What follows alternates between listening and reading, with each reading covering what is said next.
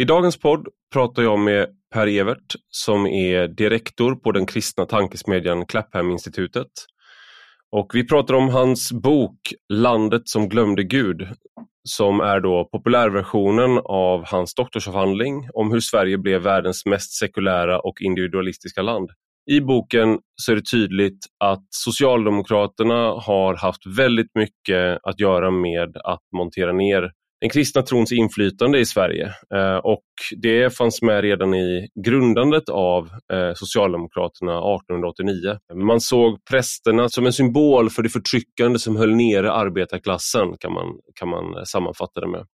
Sen förändrades Socialdemokraterna delvis sin strategi och Socialdemokraterna splittrades i en mer radikal gren och det var, blev Vänsterpartiet som kanske snarare än att ha religionen som opium fick revolutionen som opium. Men Socialdemokraterna under hela 1900-talet har monterat ner det kristna tron eh, och dess inflytande över det svenska samhället. Man har inte tålt några konkurrenter kan man säga. Det är i alla fall slutsatsen man kan dra när man läser den här boken.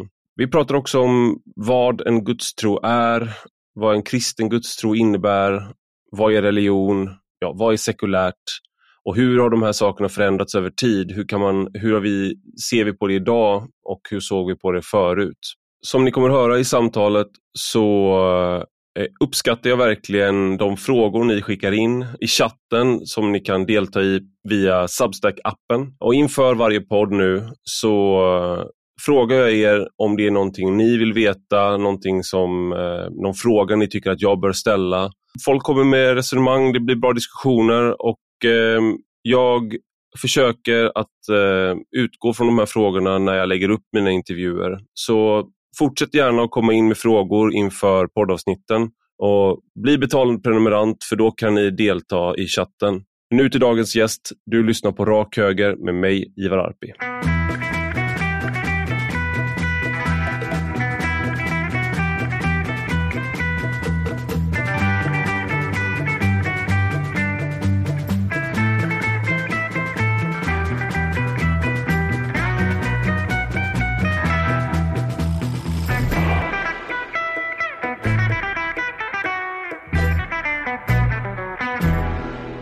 Välkommen Per Evert till Rak Höger. Tackar så mycket. Vi har försökt göra det här en gång innan för ett tag sedan. Mm. Uh, nu uh, kommer jag inte ihåg vad det var som hände för det, är så mycket, ja, har varit så mycket vinter, sjukdom. Det är väldigt mycket sjukdomar ja. hit dit. Så vi har varit sjuka i uh, ett tag. Men du hade en lansering av din bok Landet som glömde Gud. Hur Sverige under 1900-talet formades till världens mest sekulär individualistiska land. Och det är en populär popularisering, som det heter, av din doktorsavhandling. Va? Ja, precis. Båda presenterades då i mitten av november. Ja, och det var då vi skulle spelat in på den. Det hade varit perfekt tillfälle. Men nu, ska du, nu sitter vi här på Svenska Dagbladet i Stockholm mm. där jag igen, jag, är bara, jag jobbar inte här fast längre. Men jag lyckas ockra mig in här ibland och låna ett rum. Ja. Eh, och eh, vi sitter i den delen som vi förr då sa tjänar pengar högst upp. Eh, och vi då som bara gör av med pengar var journalister. Då, liksom. eh, och det är den delen jag fortfarande tillhör. Eh, men du ska, ikväll så ska du till eh, Katolskt forum och prata om boken också. Så lyckades ja, precis. Ja. Stockholmarna ville ha en egen release. De tyckte det var märkligt att ha en release ute i landsorten. Men jag har alltid brukat ha, släppa mina böcker i min hemförsamling. Det har liksom fallit sig naturligt. Så att, ja. Men nu får jag träffa även huvudstadsborna. Det är ju trevligt det med. Just det. Och eh, du är director stod det på Wikipedia, jag tror jag sett på andra sätt, director på Clapham-institutet. Ja, direktor, vi talar direktor. svenska med varandra. Ja, precis. Ja, men jag visste inte om, man, om, om det var en... Men, för det kändes så här, chef, vd, nej, men det, det är man väl inte när det är liksom... Eh, men vad, vad är Clapham-institutet? Clapham-institutet är en kristen tankesmedja som har mm. funnits sedan 2008. Det fanns egentligen ingen fungerande kristen tankesmedja då. Eh, och då var det ett antal ledare som såg att det behöver vi nog ha. Vi är världens mest sekulära land, det som vi ska tala om idag. Och då finns det behov av att ha en, en kristen tankesmedja. Mm. Och är det någon särskild inriktning på kristendom? Alltså, för nu ska du till katolskt forum. Ja. Det är inte katolsk tankesmedja? Nej. Nej. Eh, vi är i den eh, spännande konstruktionen att vi är en evangelikal tankesmedja som har ett antal aktiva katoliker. Därför att det fanns inte mm. en katolsk tankesmedja heller. Så att vi är mm. väldigt bred över hela kyrko, kyrkofältet. Vi ska gå in på din avhandling, jag, eh, eller på den här boken som är jättespännande. Jag vill bara ändå nu när vi nämnde evangelikala och eh, katol katoliker i, eh, i samma mening så det, fin det är ju någonting här i, i kristendomen just nu som är intressant. I Sverige till exempel så har vi eh, då Ulf Ekman som eh, mest känd för att ha grundat Livets Ord, mm. Livets Ord och eh, varit framträdande person i den rörelsen och kanske en av de mest kända i eh, den evangelikala traditionen mm. i Sverige. Men han konverterade, han och hans hustru konverterade till katolicismen för några år sedan mm. och han pratade om det i sitt eh, sommarprat som man kan hitta på Sveriges Radios hemsida som jag rekommenderar om man är intresserad av det. Mm. och, och, nu då på Klapphamninstitutet så eh, sitter ni tillsammans. Men det är ju inte, om man tänker lite tillbaka i tiden så är det inte, känns det inte jättesjälvklart att det är två traditioner som kan sitta jämsides. Nej, men vi, vi är ju i en annorlunda situation än på 1600-talet. Då var det ju distinktionen mellan katolskt och, och evangeliskt som var den stora konfliktfrågan mm. i Europa. Idag ser vi att eh, kristna i olika kyrkor har en gemensam sekulär fiende, om man ska använda det uttrycket, mm. eh, att hantera och då behöver vi arbeta tillsammans eh, över kyrkogränserna därför att det finns vissa värden som vi är helt överens om, även om vi kan vara oöverens i vissa teologiska frågor. Mm.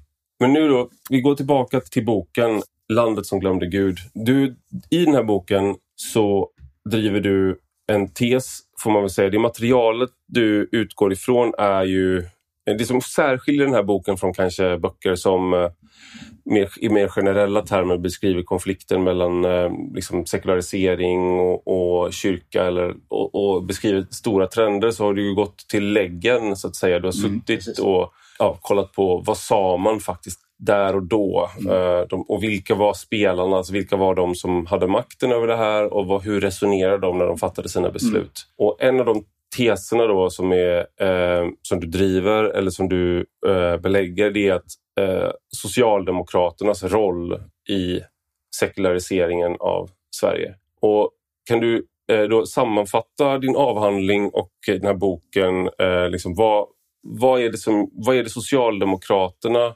gör som liksom, driver på sekulariseringen i Sverige? Hur började det och, var, och varför, är vi, varför är, är det, är, blir kyrkan en eh, motståndare för Socialdemokraterna? Jo, men vi kan ju börja när socialdemokratiska, Socialdemokratiska partiet startas i Sverige. Det är på långfredag år 1889 på gudstjänsttid. Mm. Eh, det är då den första kongressen startar när man eh, lanserar partiet. Och det, det, skickar ju någon signal om att vi är en annorlunda rörelse. Vi är en rörelse med andra rötter, andra ideal och vill skapa ett annat samhälle än de som kyrkan och den kristna tron har byggt på. Vi ska bygga den, den, det världsliga paradiset och vissa var revolutionärer i den första rörelsen och vissa var mm. reformister och, och, sa att vi ska jobba via lagstiftning och andra var det, med våldets väg. Då. Mm. Men man var ju helt överens om att vi är en annorlunda rörelse och vi ska mm. skapa det socialistiska himmelriket på jorden. Och sen uppstår det olika strategier eh, mm. med tiden då. Även där så att säga, ska vi vara revolutionära och kasta ut allting och göra oss av med allting på en gång? Eller ska vi arbeta långsamt och målmedvetet och förändra det inifrån enligt de ideal som vi har? Mm. Och det, här tar du upp också i den tidiga socialdemokratin hur eh, kyrkan var en del av så att säga, förtrycksapparaten, såg man det som, ja, det mot eh, de lägre klasserna mm. och arbetarklassen. Mm. Och eh, kristendomen hade en, en, eh, man vände sig bortom den här världen när du egentligen, liksom, så att du tog den energin som bör läggas på förändring här, på revolutionen. Ja. Det är två spår egentligen. Det ena mm. är det andra, att religionen är folkets opium och därför mm. behöver vi inte det när det socialistiska samhället kommer. Mm. Och det andra är att svartrockarna och militärerna och kungarna, alla de är mm. den här överheten som förtrycker arbetarklassen. Så då måste vi göra uppror mot alla dem, de står för samma sak. Mm. Just det. Och hur, hur mycket fanns, um, hur mycket var kyrkan, såg kyrkan socialdemokratin som en eh, fiende eller motståndare under den här tiden? Hur många anslöt sig till, eh, så att säga? Var, samtidigt som det här växer fram i Sverige så är ju, har man haft konflikter inom kyrkan där ehm, Svenska kyrkan har liksom tappat sin den monopolställningen man hade under tidigt 1800-tal Eh, och en, en anledning till, eh, oklart kanske hur, i, vilken, i vilken utsträckning, men en anledning till att människor emigrerade från Sverige, det var inte bara liksom, hungersnöd 1867-69, man identifierade också att människor ville kunna eh, utöva sin tro. Det är bland annat absolut. frikyrkorna som växte fram, Ja. baptiströrelsen. De växer ju fram parallellt med arbetarrörelsen. Mm. Och, och, och det är klart att en del som var arbetare var också personligt överlåtna kristna oavsett om de var med i statskyrkan eh, eller om de var med i någon av de här frikyrkliga rörelserna som, som växte fram. Eh, Men eftersom arbetarrörelsen och socialismen hade en så tydlig fiende mot, mot statskyrkan just Mm. som, som överhet, då blev det ibland att de som var anslutna till väckelserörelserna och senare frikyrkorna då, de anslöt sig på något vis. De, de, de fattade varandras händer med Socialdemokraterna därför att båda såg att de hade en gemensam fiende, kanske är ett för starkt ord, men, men de hade en motpart som de ville försvaga, nämligen statskyrkan. Av, av väldigt olika eh, skäl, Mm. men, men båda hade samma intresse. Och där kan man kanske tänka sig att frikyrkorna var lite för naiva Mm. och gav sig i lag med en, en rörelse som inte bara hade för intresse att minska statskyrkans makt utan att, att minska religionens makt och, och inflytande överhuvudtaget. Det, det liknar, jag tänker på, det väldigt anakronistisk jämförelse, men den iranska revolutionen 79, när, då var det ju, enades ju många olika, då var det ju marxister och eh, islamister Mm. som enades mot shahen. Eh, där gick ju så att säga islamisterna segrande, om man nu inte, inte jämföra dem med frikyrkorna.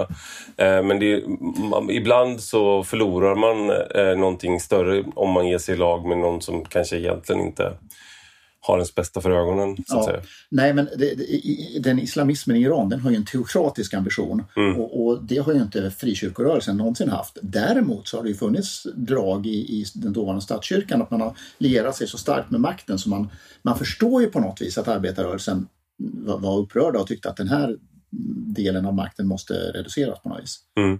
Den här strategin som den här andra strategin, den reformistiska strategin, den vann ju politiskt inom Mm. socialdemokratin och man, Vänsterpartiet bildades för att man, man tyckte att eh, vi måste ju ha revolution. Mm. Eh, och sen har, de, eh, har de- den liksom, revolutionära delen splittrats i mindre och mindre beståndsdelar. Ja, det och sådär. brukar gå till. Ja. Ja. Och socialdemokratin då eh, bestämde sig för att ha strategin att istället, säger du då, eh, politisera Svenska kyrkan inifrån och ut. Men man insåg också att det skulle ta tid. Det fanns liksom Svenska kyrkan, det fanns motstånd i Svenska kyrkan, Mm. eller statskyrkan.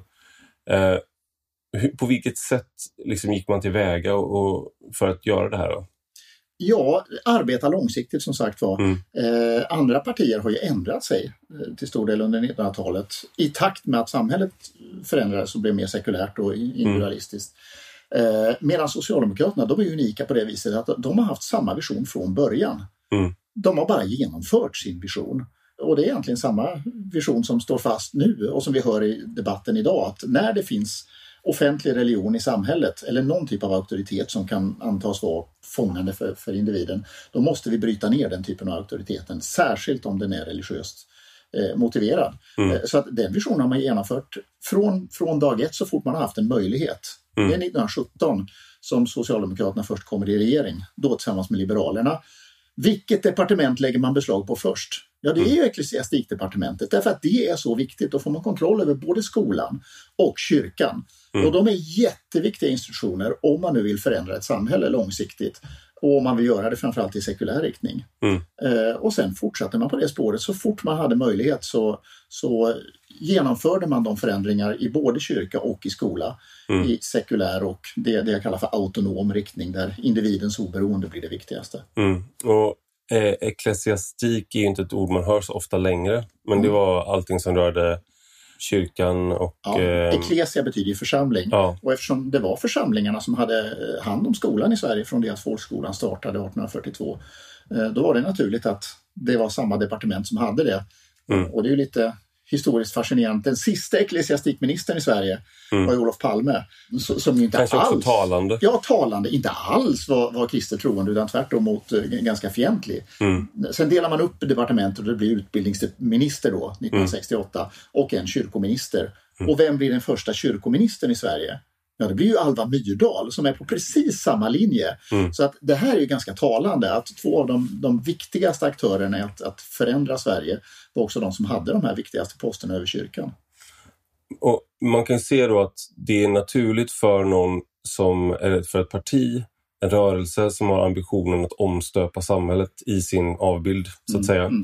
Att man skjuter in sig på de eh, bastioner där den makten finns. Och skolan, utbildning är en sån. Det, det, då, att Socialdemokraterna då skjuter in sig där och även då religion överlag. Mm. Om, för att där är en, konkurrerande lojalitet ja, och eh, meningsbärande princip. Ja. Där man kanske se, inte ser sig själv främst som en del av en klass Eh, utan man, man har något annat också. Man ja. kan se sig själv som en del av en församling tillsammans över klassgränser. Och då försvinner kanske lite av den energin som man vill att människor ska ha, eller den analysen. Ja, eller man representerar ett annat rike. Man säger mm. att jag är ambassadör för, för Guds rike. Mm. Och det krockar ju med det här idealet, det här socialistiska idealet som säger att vi ska bygga det, det, goda samhället här. När mm. vi bara avkappar kapitalismen och alla de här sakerna, då mm. kommer det goda samhället att, att inträda. Om vi då har de som står för högre ideal och högre auktoriteter än de politiska, då blir mm. det ett problem och då måste de brytas ner. Mm.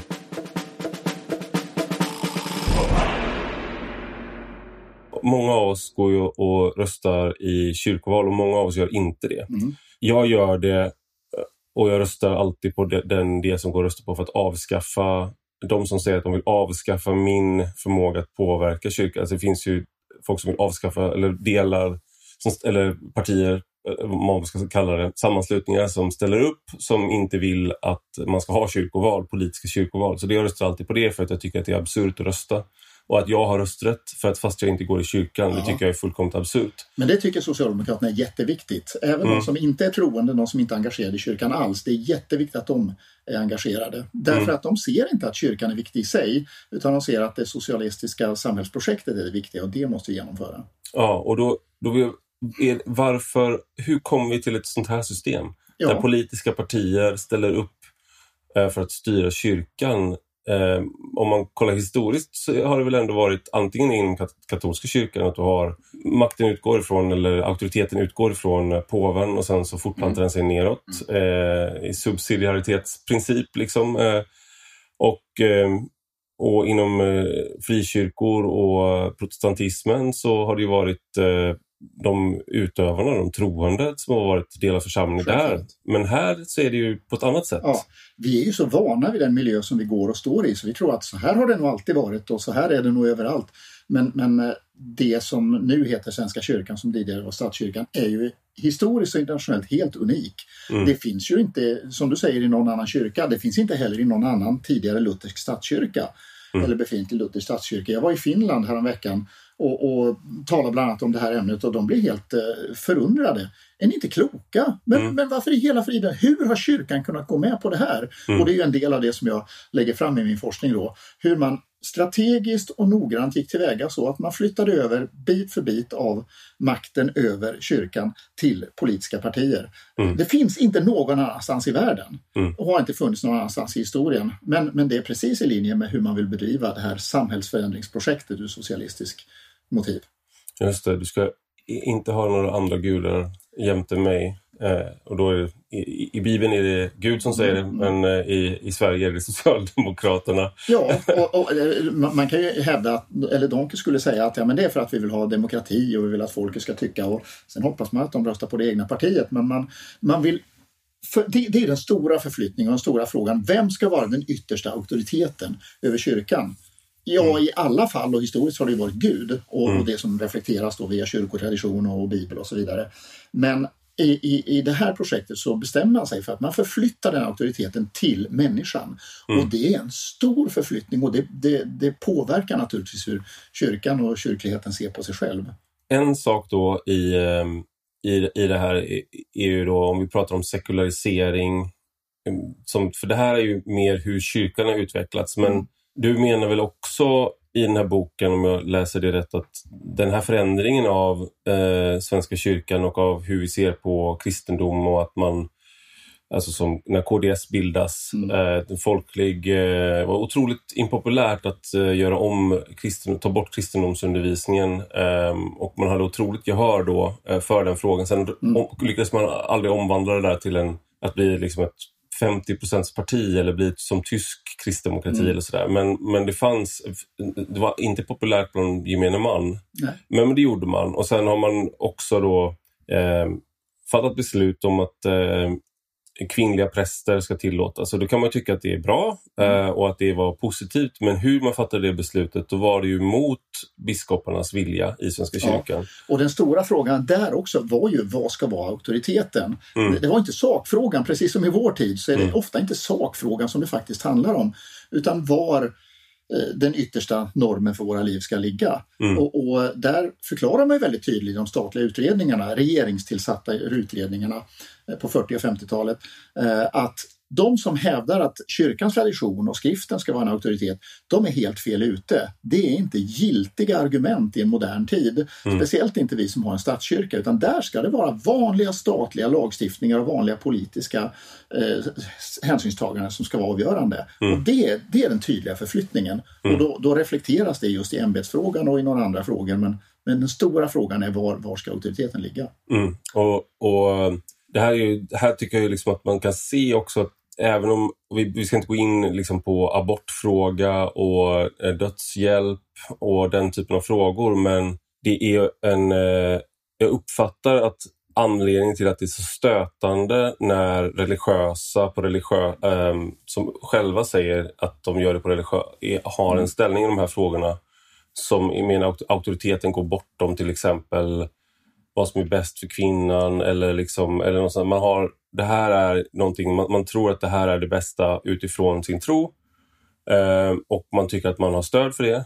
Det är väldigt, väldigt svårt att acceptera i vårt samhälle. Det är något av det mest... Eh, det är också ett, ett, någonting som är väldigt eh, lätt och tillåtet att raljera över, mm. håna eh, på ett sätt som man aldrig skulle kunna göra med till exempel om det hade att göra med eh, ja, en en, en, kanske en mer en sekulär eh, politisk idé så, så, skulle det vara svårare att göra det där för mm. då skulle det se ut som intolerant. Mm.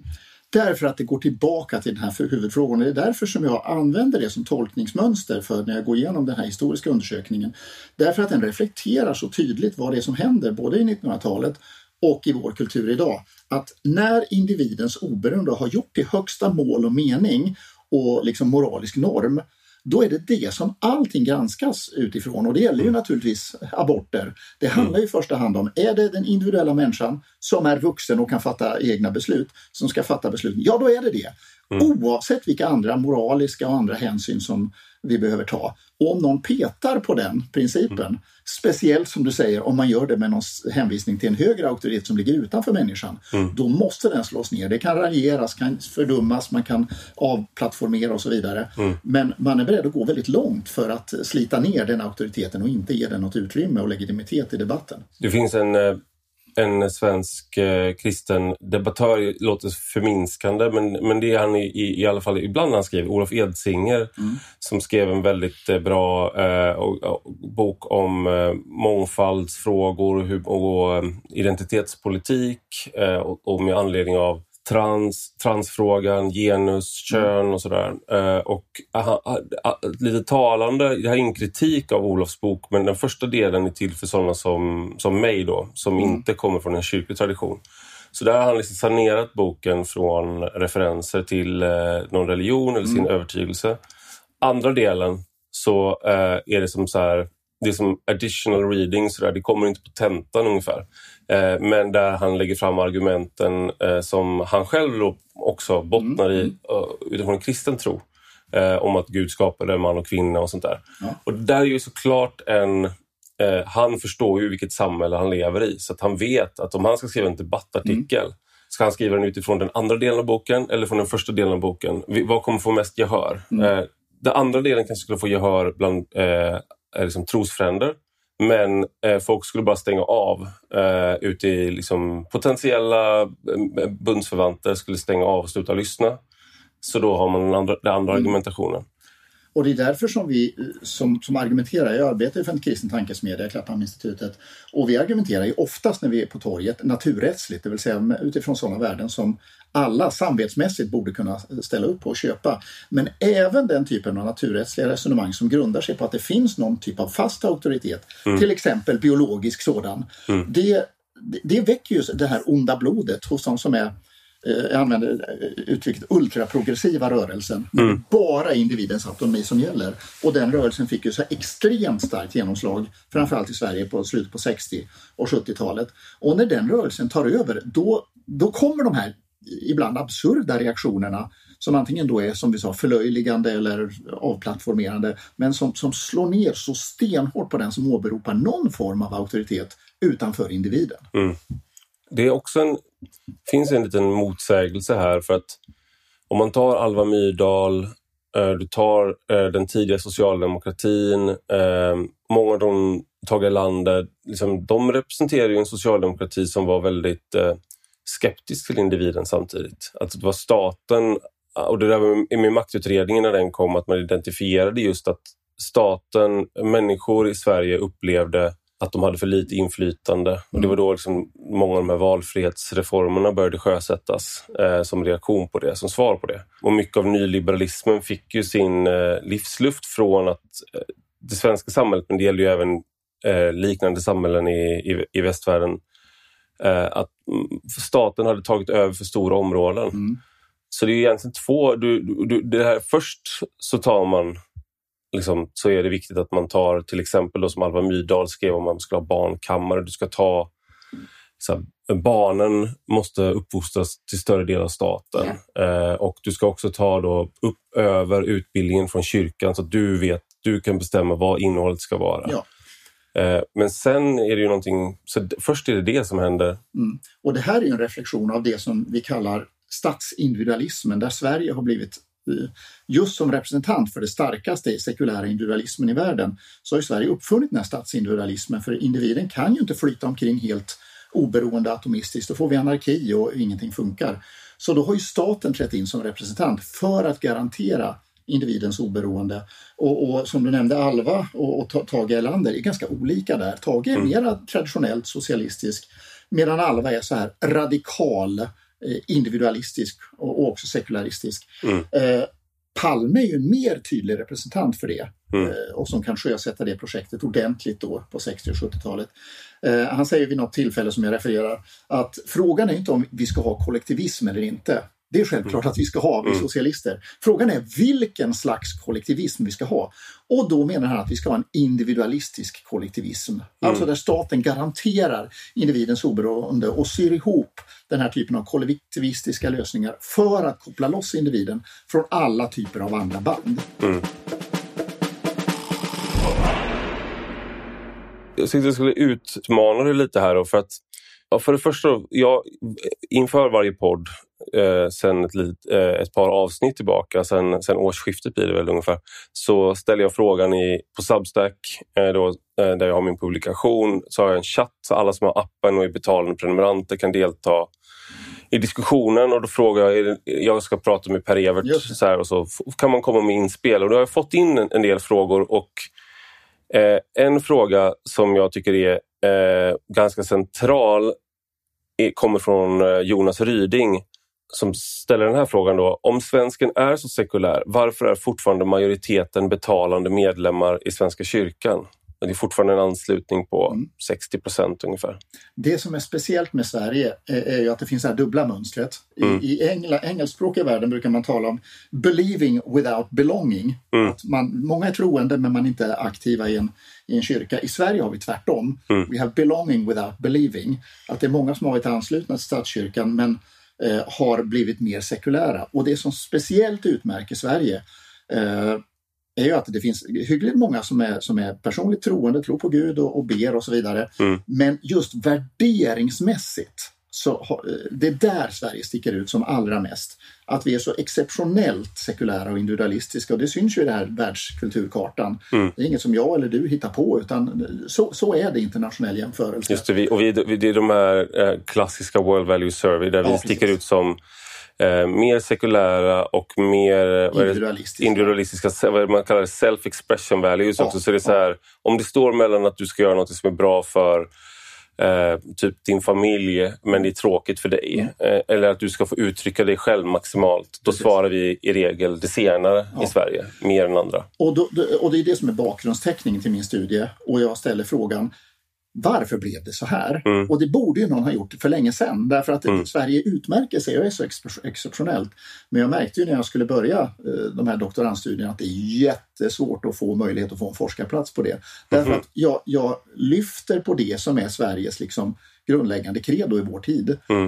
Eh, och, och den, jag säger ju inte den frågan explicit men, men den underliggande frågan blir ju vad tycker vi om det här? Är det här riktigt bra? Är vi nöjda med det eller finns det någonting som vi be- behöver omvärdera? Men Mm. bara att jag väcker frågan hur gick det här? Till. Mm. Det, det, liksom ruskar om en massa saker och det tycker Mm. vi är ganska jobbigt i Sverige. Mm. Men jag tror att det är nödvändigt att ställa de frågorna därför att ja, väljarna säger ju sitt när det är val. Väljarna var inte riktigt nöjda med Sverige som det såg ut och de vill by- byta regering. Men det väcker ju också frågorna, vad, vad tänker vi om det liksom grundläggande credot i Sverige? I eh, boken Är svensken människa av Lars Trädgård och Henrik Berggren så pratar de om, om statsindividualismen. Jag vet inte om det var de som lanserade det jo, jag begreppet. tror att det var det, så det är de jag har lånat av och, och refererar till. Ja, och, ehm, men de har ju då den här teorin om kärlek, den svenska teorin om kärlek Mm. och den ska vara helt jämlik. Eh, Och fri och, Och autonom. det ska exakt. bygga på det individuella valet. Och där finns det liksom en, eh, eh, då att du kan inte ha maktskillnader för då, är det inte, då finns det beroendeställning och liknande. Så då måste du fri, först måste du frigöra individen från de här beroendeställningarna Mm. eh, för att eh, kärlek ska bli möjlig. Och det där är liksom någon slags så här, sekulär kanske va- variant på eh, varför det behövs en individ. Men jag, jag skulle också vilja, som så här, om, om du, vi har ju vad heter det, väldigt många som är eh, med i Svenska kyrkan. Vi firar fortfarande kristna högtider. Julafton, påsken, eh, halloween tror jag inte man ska räkna. Eh, men eh, folk går och tänder ljus på alla helgons eh, natt. Liksom, det kan jag vittna om från, i alla fall från Uppsala där jag har bott ett antal år nu, att vi, vi är många som går och det är helt nedsläckt och det är jättemycket ljus som brinner på eh, och eh, det skulle väl kanske någon väldigt renlärd kanske kunna kalla förfäders tro eller någonting. Men eh, vi, vi, vi har ritualer, vi har traditioner och många av dem ändå sker i kyrkans hägn. Och eh, vi gifter oss fortfarande många i kyrkan. Eh, så, men om man ställer en direkt fråga så säger folk kanske inte lika många att de tror på Gud. Mm. Men så hur, hur kristna är vi egentligen då? Ja, det finns ju två svar på den frågan. Varför blir det så här? Det ena är att vi är formade av tusen år av kristen tradition. Och det ligger ju invävt i hela vårt kulturella arv. Och det sliter man inte undan så lätt. Eh, och det andra är ju att det ligger någon slags eh, religiös, grundläggande religiositet i människan som varelse. Mm. Eh, som man tänker att eh, det borde ju försvinna i takt med att samhället moderniseras. Men, men det gör det ju inte helt och hållet. Eh, utan den där strävan verkar finnas. Den blir privatiserad, den kan bli nyandlig, den kan tas i alla möjliga riktningar. Speciellt i en kultur som vår som, som tar så starkt ansvar, avstånd från allt som verkar dofta auktoritet. Men, men det verkar finnas någon grundläggande religiös längtan, även i svensken. Eh, och den måste ju kanaliseras på något sätt. Och, och där är det ju kyrkans uppdrag naturligtvis att ta vara på det istället för att då förvandlas till någon slags aktivistisk politisk organisation som människor faktiskt inte vill ha. Men argumentet för att kyrkan ska vara som den är idag då, där vi, eh, man kan säga att vi har, eh, medborgarna har väldigt stort inflytande över kyrkan formellt sett. Eh, sen att det är så lågt valdeltagande gör ju att de som är mest engagerade får väldigt mycket inflytande. Det gäller å andra sidan andra politiska församlingar också, men i större utsträckning då kyrkan eftersom det är inte så många som bryr sig lika mycket helt enkelt. Mm. Och då talar vi om den före detta statskyrkan. Ja, Ja. Och, eh, men tanken om en folkkyrka då, en folklighet där du ska vara, kyrkan ska vara där folk är, Mm. Gör ju då, eh, ja men det var en, eh, en präst som, eh, eller en kyrkoherde i Svenska kyrkan som beskrev människor att tro att, eh, mm, att man är bra på, liksom, på diakoni, men alltså prata om det sociala är man bra på, men att prata om liksom, kyrk, kyrkliga saker och kristendom, alltså den kristna tron, Mm. det är svårt. Svårare att möta människor i. Och att kyrkan då har blivit mer att man, man har körer, man har, man har aktiviteter, men eh, så man möter människor där de är. Eh, och då är man fortfarande relevant mm. Eh, för människor. Och då är frågan om inte det är ett svek både mot det uppdrag som man har av, av kyrkans mm. grundare, Kristus, och mot människors behov.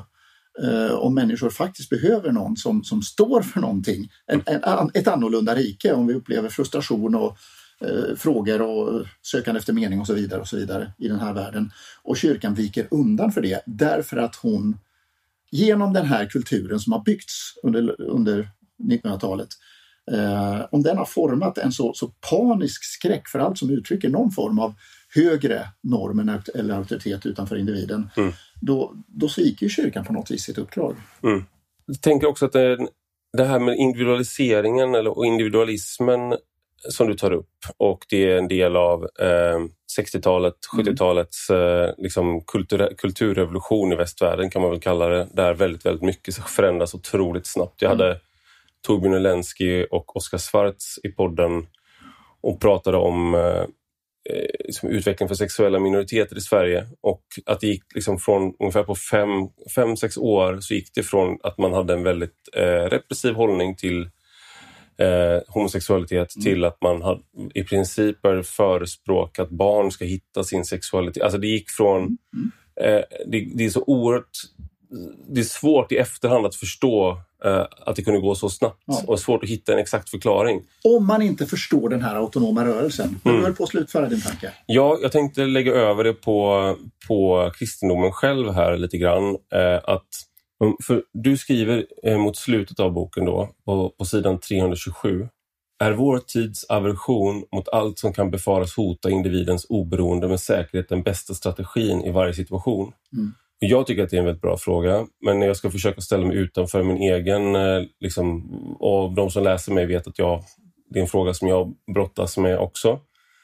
Men eh, hur mycket av detta beror på kristendomen själv och då i synnerhet på de protestantiska kyrkorna som uppstår efter reformationen där man, en del vet jag som gick väldigt långt, eh, vissa kalvinister till exempel, de såg ju katolska kyrkan var inte bara en annan kristen tro utan det var antikrist. Eh, det var liksom, och hela den här den, den skändliga, kallade Voltaire, mm. katolska kyrkan, att det var liksom en, en auktoritet som inte eh, fanns stöd för i, i, i Bibeln ansåg man. Och man ansåg inte att all den här kanoniska lagen som hade upprättats, den var inte legitim eh, och det man ville göra var att föra eh, liksom, eh, prästerna i katolska kyrkan hade inte rätten att frälsa. De hade inte, det ämbetet hade de inte rätt till. Det är mm. bara Gud och som har den, den ska ha den makten. Mm.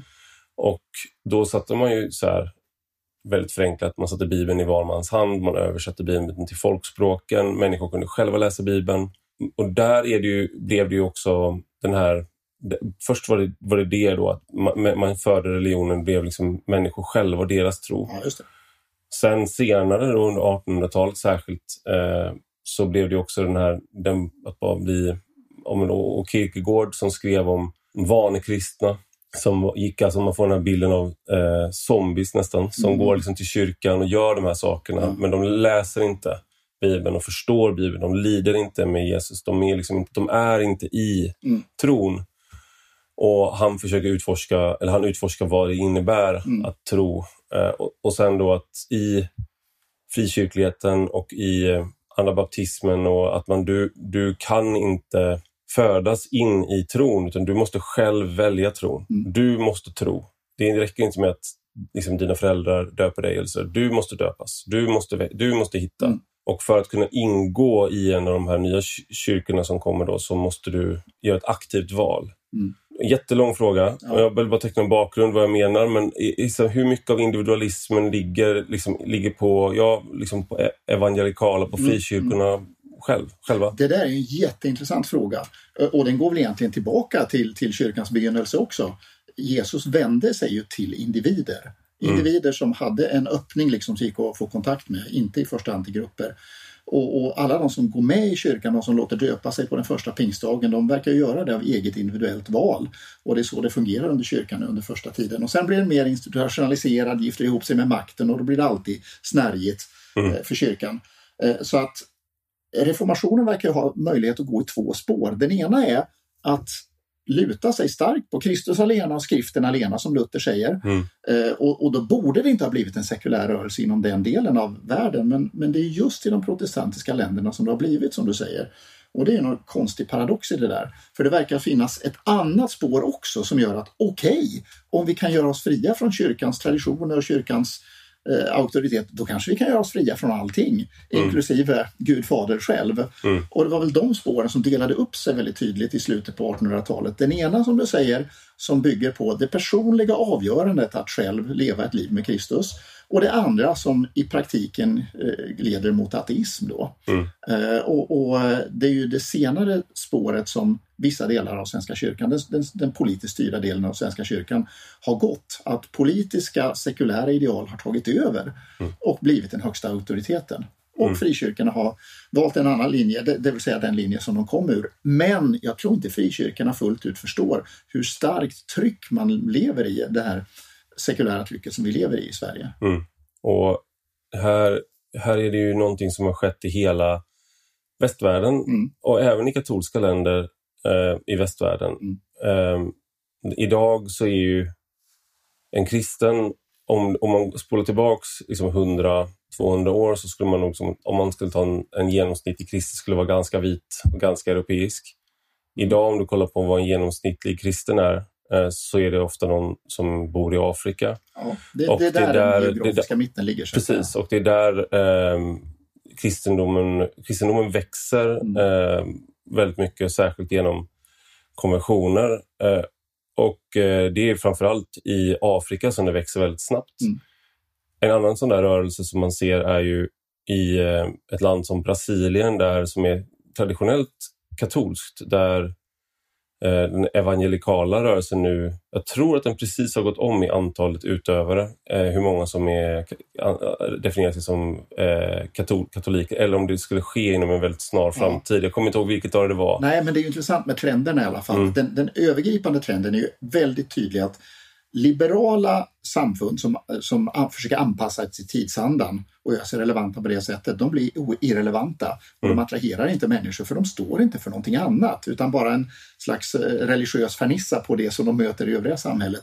Medan de samfund som är konservativa i värderingar och i bibelsyn, de växer där, därför att de, de verkar människor uppfatta att de står för någonting annat, ett annat rike mm. som på något vis eh, attraherar. En, en, en, sak som jag, jag tror det är Tom Holland som jag förhoppning, jag har en eh, intervju inbokad med honom och jag hoppas att han, eh, han, han är väldigt upptagen eh, och han är, han är historiker men han är inte en akademisk historiker, han skriver böcker och hans senaste bok eh, heter Dominion som handlar om hur kristendomen tog över västvärlden egentligen. Eh, och han börjar med, liksom, han börjar med Jesus och sen så till nutid.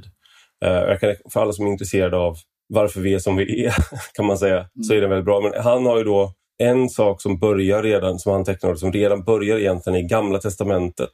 Det är ju att eh, då den första kristen, det var inte kristendomen, mm. men den första abrahamitiska religionen, deras konkurrenter var ju ofta polyteister. Ja, så då var ett problem som man har hela tiden i Gamla Testamentet är att du inte ska dyrka någonting annat eh, och att det där är väldigt svårt för människor. Det är så Jesus, eller nej, förlåt, jag säger fel. Vi pratar, Moses går upp på berget, får stentavlorna yeah.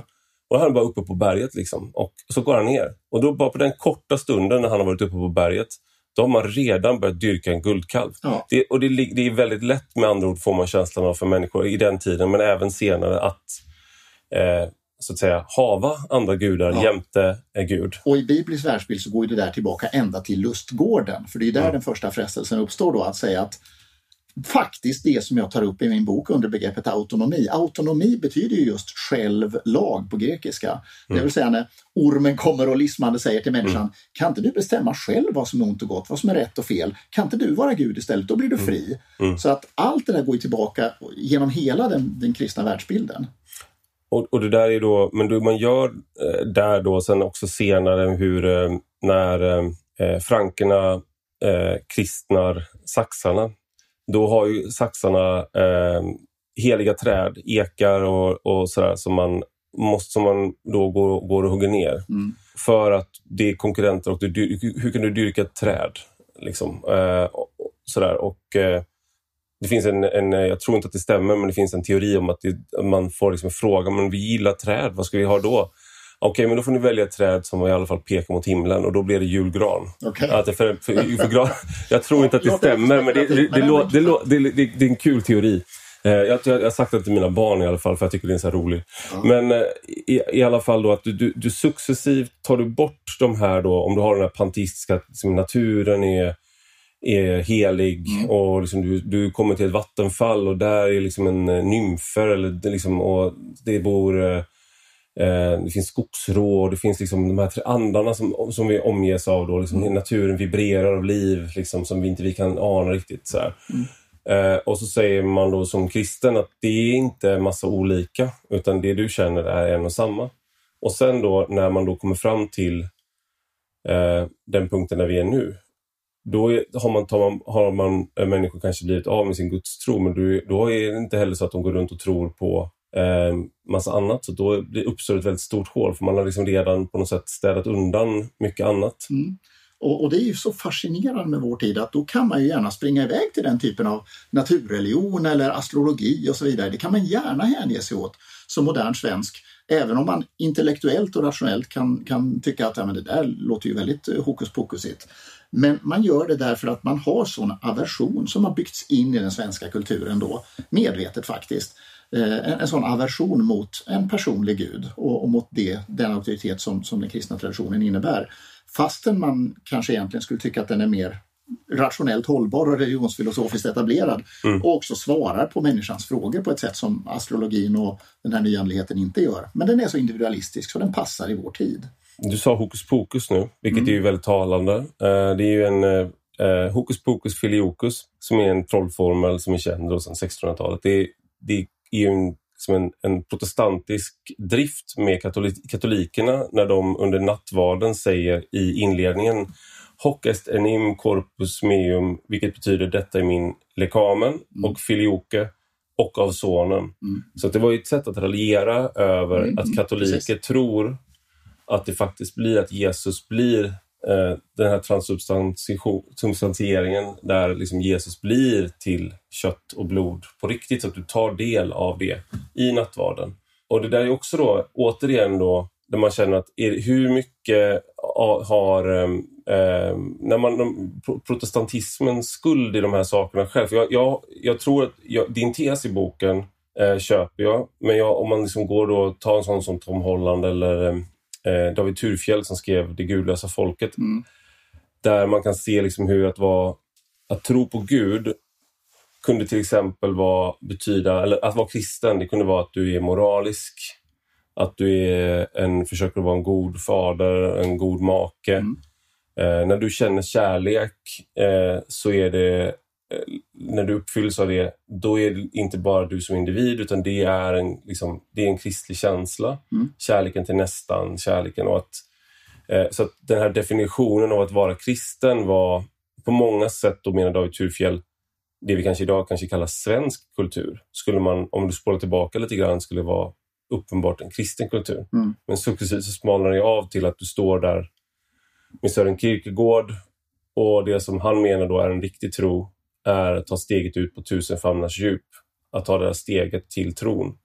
Så att det här smalnar av liksom till att vi idag, när vi ska, om du frågar någon, tror du på Gud? Mm. Då är det en väldigt smal fråga. Det är, då är det tron på eh, en, en, liksom en, en, ja, det här klassiska ateistiska en gubbe i himlen. Alltså det är det som det har blivit för, för många. Precis, för mm. att vi har format en kultur i Sverige och accepterat att det har formats en, en nidbild, en halmgubbe av vem Gud är, vad kristen tro är. Därför att man så tydligt har förkunnat att religionen är någonting farligt. Det är något obehagligt med att ha en högre auktoritet. Så därför måste vi beskriva den så. Och det var så man byggde skolundervisningen på 60-talet också. När man, när man bytte ut kristendomsundervisning mot religionsundervisning så var det inte bara att man gjorde den mer pluralistisk utan att den faktiskt blev kristendomsfientlig mm. i sina, sina formuleringar i hur undervisningen skulle beskrivas. Och alla vi som har växt upp i Sverige sedan 60-70-talet, vi har gått i den skolan och vi har formats av den grundinställningen vare sig vi vill det eller inte. Och det har, det har förmedlats genom kulturen, genom Bergman och genom en massa andra som har varit ledande kulturgestalter som har varit negativa och kritiska och gett en ja, en, en, negativ bild av den kristna tron och av Gud som, som en ondskefull härskare. Mm. Och det är klart att vi påverkas av det där, vare sig vi vill det eller inte. Um, och det, det, tycker jag är sorgligt naturligtvis. En, en fråga som, eh, som har kommit från eh, signaturen Per G. Då. Det handlar om eh, teodicéproblemet, alltså hur kan Gud tillåta ondska i världen? Mm. Um, han, han frågar då, skulle en god Gud som älskar alla verkligen inte kunna förhindra kriget i Ukraina där ryska soldater våldtar, mördar och torterar oskyldiga? Och jag, jag, jag tänker att jag ska bara dra en... Eh, det finns en judisk eh, historia, eller liksom en så utmaning där också. Då, där efter, det, det är liksom en, som en, eh, det är en rolig historia kan man inte kalla det, men det är några judar som har blivit dödade i eh, förintelsen, de mördade i förintelsen, de sitter mm. i himlen eh, och pratar med varandra. Och eh, De sitter och berättar om hur de dog och skojar och skämtar. Och då är det en av dem som säger, ja, men du Josef, du, alltså, du, vi stod i kön till att bli gasade.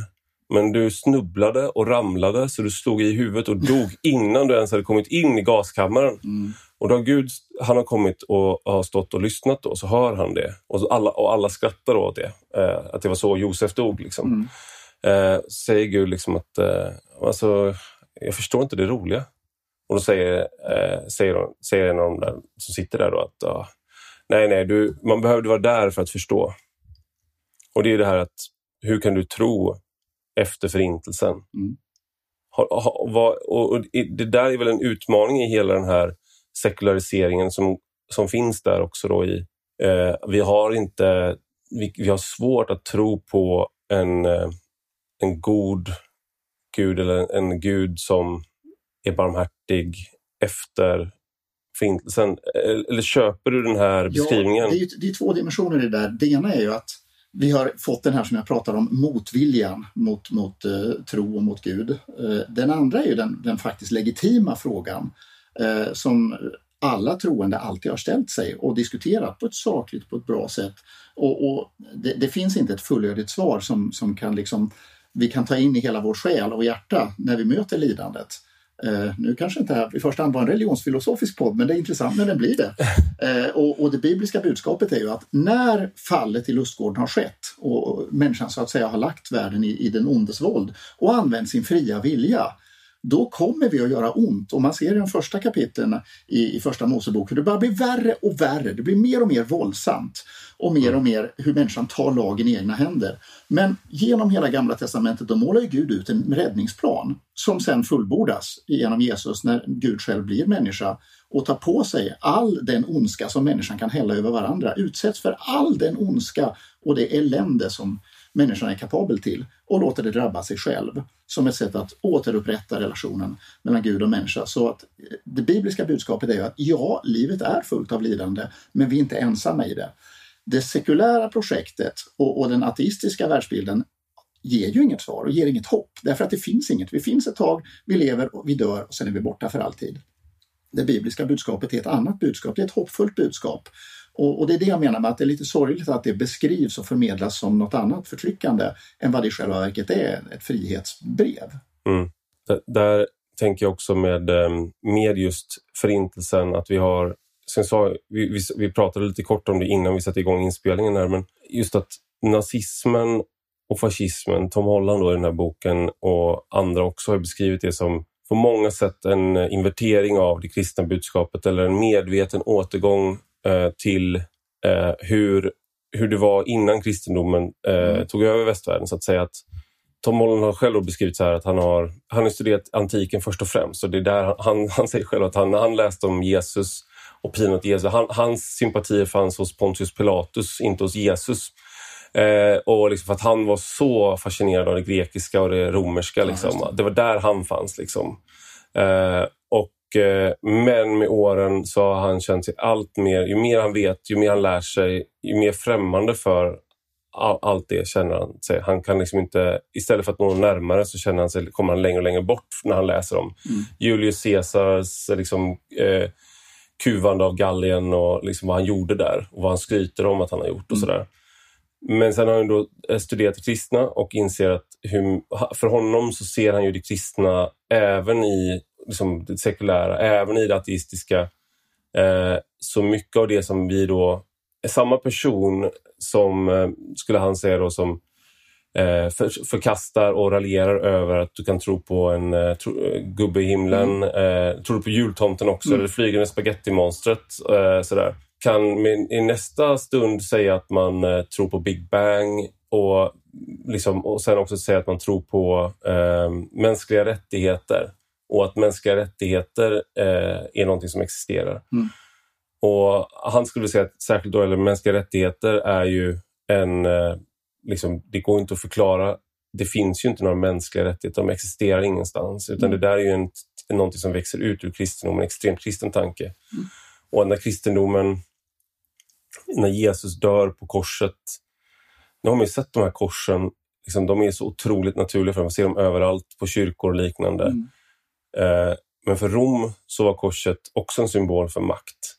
Det var makten att du kan kuva vilken fiende som helst. Mm att en slav ska veta sin plats. Eh, det var, det var ett, en, en eh, man skämdes lite för det, men man, på det stora hela var korset en, det var det yttersta liksom, beviset på att Rom var det mäktiga och goda.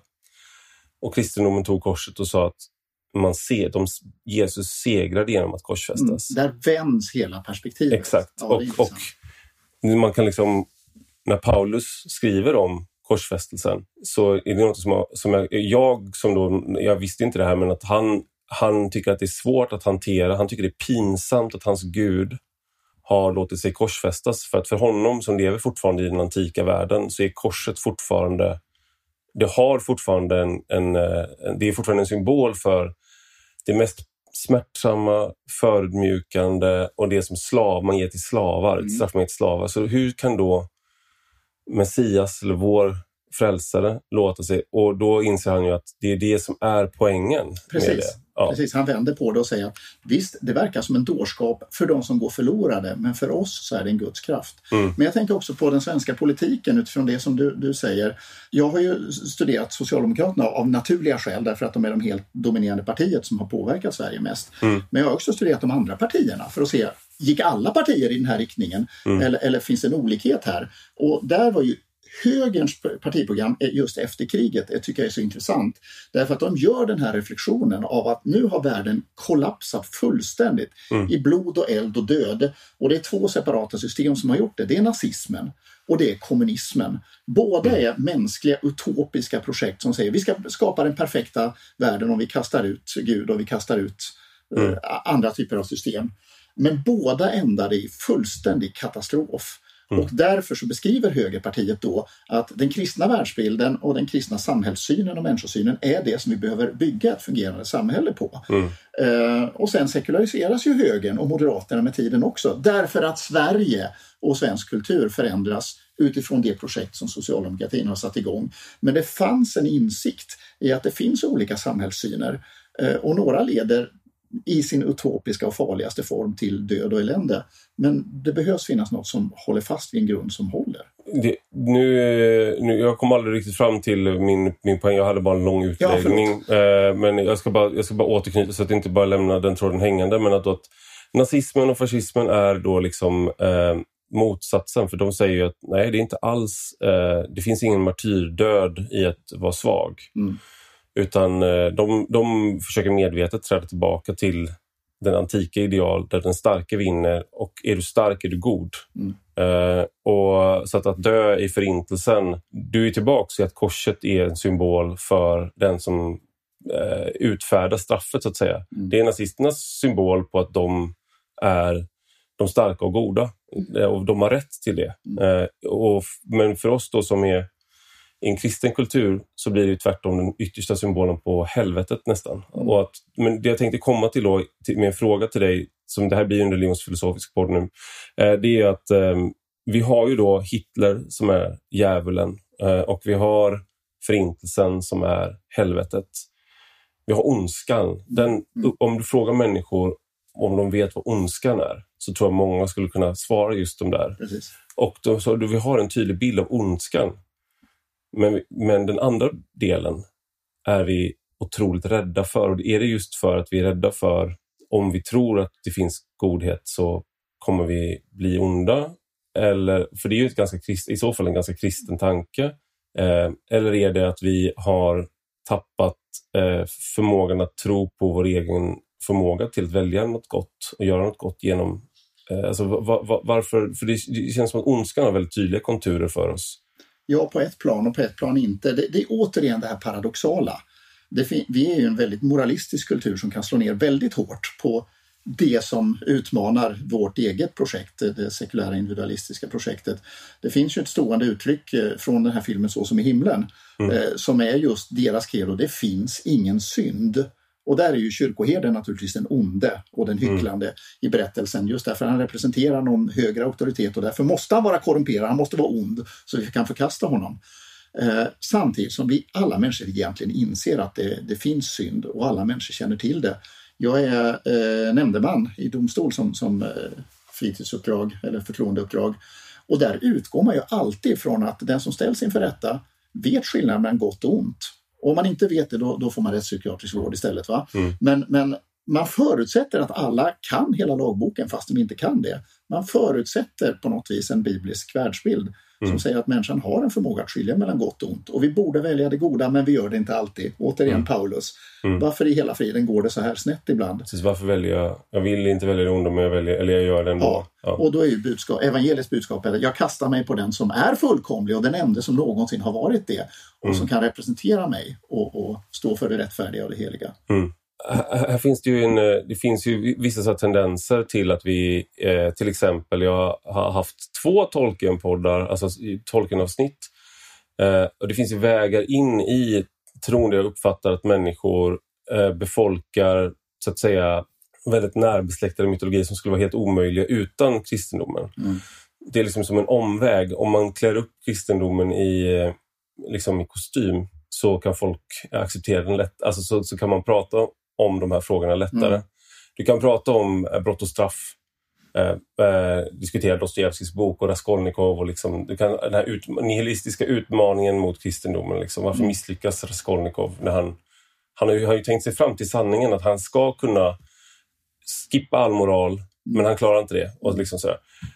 Men, men, det, men, att prata om, om Jesus till exempel, eller prata om rakt på om de här sakerna. Eh, det är väldigt svårt för människor idag. Ja. Eh, och eh, beror det på den här liksom, ja, politiska partierna i Sverige och att vi har liksom eh, gjort eh, kyrkan till en... Eh, kyrkan är inte en sån plats längre heller, så vi får liksom ingen vokabulär därifrån, alltså Svenska kyrkan. Eller är det något, något annat där som... Dels tror jag det är allmänmänskligt. Om vi tittar tillbaka på den där scenen med Pilatus Mm. Då står det ju människor där som har sett Jesus göra under. De har sett Jesus sträcka sig ut till den som är, den utstötte, den som behöver honom. Och han gör det. De, de, ser egentligen att han är fullkomlig och ändå skriker de bort med honom! Mm. Liksom sådär instinktivt, bort med honom bara, han är mm. jobbig! Mm. Uh, och, och, det går kanske igen i vår tid också. Och det andra är ju som sagt var att det har formats en sån kultur i Sverige som har gjort, när man ställer frågor till folk i olika länder, tycker du att religionen är mestadels en positiv eller negativ kraft i samhället? Då säger de flesta att ja, men det är klart det är positivt, det alltså, som, som, du sa innan, att vi, vi ska vara kristliga, vi ska liksom hålla mm. oss till det som är ansvarsfullt och gott. Men i Sverige har vi byggt in den, den förståelsen att nej, men religionen det, det är en högre auktoritet och det är läskigt, det är otäckt, det måste mm. vi gå emot. Eh, och det är ju tråkigt just därför att det, det ger en förvanskad bild av vad evangeliet faktiskt kan vara. Mm. Jag ska avsluta med ett par frågor från eh, de som deltar i, i, i chatten. Då. Eh, Martin Isaksson har en fråga som är, ligger väl lite utanför eh, boken och det är en del av det vi har pratat om, gör ju det. Eh, varför ska vi, skulle vi tro på Gud? Vi vet att religionen uppstod för att människan inte hade svaren på tingens beskaffenhet. Sverige är ett modernt land med många intelligenta människor. Ju längre fram de tekniska och naturvetenskapliga disciplinerna har kommit, desto mer vet vi att religion är ett uttryck för lägre vetande. Hur ställer sig en troende till detta? Och Det tycker jag är en, en ganska bra eh, liksom, representant för en, eh, alltså det, den här diskussionen, mina kom, kompisar när jag har diskuterat de här frågorna det är ganska rakt av hur de har resonerat också. Ja, just det. Man förstår var, var han själv står, frågeställaren. Ja, precis, den är lite ledande fråga. ja, men eh, om man ska se det historiskt, vetenskapshistoriskt, så är det ju så att den moderna vetenskapen har växt fram i det kristna Europa. Därför att här hade man grundsynen att det finns rationalitet, begriplighet i tillvaron. Vårt förnuft är en användbar källa till kunskap. Och sen växte den moderna vetenskapen fram. Och för hundra år sedan så visste vi inte så mycket om det, det enorma universum och kosmos. Och vi mm. visste inte så mycket om, om eh, vad som finns inne i cellen. Eh, men där är det ju fascinerande om man ska diskutera de frågorna att ju mer vetenskapen går framåt desto mer ser man hur perfekt allting är utformat i det stora universum och de fysiska lagarna men också i DNA-koden och det som finns inne i cellerna. Så att ju mer vi studerar vetenskap på ett sätt som vi inte alls visste för hundra år sedan då ser man ju mer och mer tecken på att det faktiskt finns en designer. Det är en annan fråga, men det är absolut inte så som ligger implicit i frågan. Att, mm. att vetenskapen drar människan bort från en skapare, utan det är tvärtom så att det finns tecken som mer och mer pekar på att det verkar finnas en designer bakom det här, men hur ska jag förhålla mig till det? Mm. Men det, här har man ju också en, i alla fall en, en populär eh, syn på att kyrkan var motståndare i alla tider till vetenskap. Mm. Och det är ganska mycket mer... Eh, det har funnits situationer och tider där det är så. Men det är också så att eh, när eh, Kina kände att de eh, ville liksom ta sig framåt i vad gäller astronomi mm. så tog de europeiska vetenskap, astronomer till, till hjälp av dem. Mm. Eh, och eh, det, det, det, det klass, klassiska kinesiska astronomin kunde inte svara på saker men den metoden man hade utvecklat i Europa som var vetenskaplig med den tidens mått. Den kunde svara på mycket mer, kunde förutsäga sol, man kunde, man kunde mm. förutsäga saker. Eh, vilket ju då är liksom ett tecken på, på att den magin man tillämpar så att säga har, har makt, mm. eh, om man vill kalla det Men De som gjorde det var ju många gånger troende själva och de var, eh, verkade inom en, en kristen miljö och det var katoliker, protestanter och även om det var religionskrig i Europa så fanns den här vetenskapliga eh, brödraskapet att de, de, de eh, brevväxlade med varandra och eh, ja, det pågick på två... Man, man hade, trots, liksom, trots att man var kristna, trots att man var, hade den tron, så gjorde man det. Så att säga det här trots, när jag säger trots att, det var inte så för dem. Nej, kanske snarare just för att man hade tro på att det fanns en rationell skapare och begriplighet i universum. Just och rationell, det här är också ett, återkommer egentligen till vad det innebär att vara ett gudstroende och vad det innebär att vara kristen. Idag så skulle man säga, och kanske då med att stödja sig mot en sån som Kierkegaard, att rationaliteten och tron står i motsättning till varandra. Eh, att tron måste du göra, eh, kanske inte Kierkegaard, jag ska inte skylla det på honom, men det finns en sån föreställning att, att tro är irrationellt. Så att när vi använder vår rationalitet så är vi, eh, då tror vi inte. Mm. Utan, men eh, en mer traditionellt kristet svar skulle vara att när du använder din rationalitet så eh, avtäcker du så att säga Gud också mm. i, i, i, i existensen. Och det var kanske där biskoparna och andra eh, kristna ledare föll i den fällan på 50-talet under Hedenius-debatten. Och, och, bara hänvisa till hjärtats tro och låt oss hålla på med det här för att vi tycker att det känns religiöst mm. och andligt och fromt även om eh, Eh, vetenskapen går framåt. De hade kunnat föra ett mer rationellt och, och, bibliskt försvar för tron men det gjorde de inte och det kanske var en del på det kulturella och filosofiska planet till att Sverige hamnade där vi hamnade. Jag ska släppa dig snart. Jag tänker, eh, I kristendomen så finns det en annan, eh, vad ska man säga, man bär hela tiden fröet skulle jag hävda till att de auktoriteter man bygger upp eh, river man själv ner. Eh, och när Jesus pratar om att sanningen är skriven i ditt, att Guds sanning är skriven i ditt hjärta eh, så är det ju också det här att det inte är liksom en, en lag som en gång för alla är given som du ska förhålla dig till. Utan det, du måste du måste känna, Gud finns i dig och det är liksom i ditt hjärta också i den känslan. Och där finns det ju också en sån här eh, när eh, kväkarna eh, som, som hade sin, sin tro då eh, på att inom varje människa så fanns eh, liksom, all, alla människor är Guds avbild. Det tror alla kristna, men det var, liksom, det var de första som Många av de första abolitionisterna som ville avskaffa slaveriet var kväkare. Mm. Och det var inte egentligen i...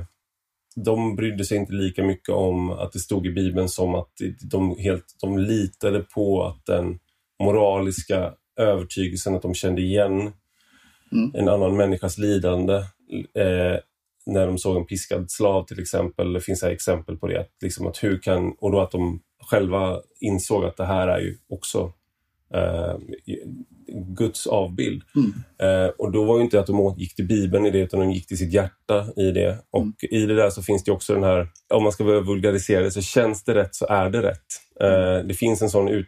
Håller du med om den här beskrivningen eller är jag fel ute? Nej men det här är ju intressant. Det, det var ju spännande det här blev en religionsfilosofisk podd. Det hade jag inte räknat med. Men där har vi ju, om vi tar det buddhistiska tankesättet. Där finns sanningen bara i hjärtat. Du ska bara känna dig, få insikten inifrån. Mm. Och om vi tar den muslimska världsbilden, då kommer allt via uppenbarelsen. Och mm. oavsett vad du tänker, om det verkar rationellt eller inte, så ska du tro på det. Mm. Och där skiljer sig den kristna världsbilden genom att den talar både till hjärnan och det rationella och också det som ligger i hjärtat, i människans innersta längtan och besvarar de frågorna på ett, som jag uppfattar och som väldigt många människor genom historien uppfattar på ett trovärdigt sätt.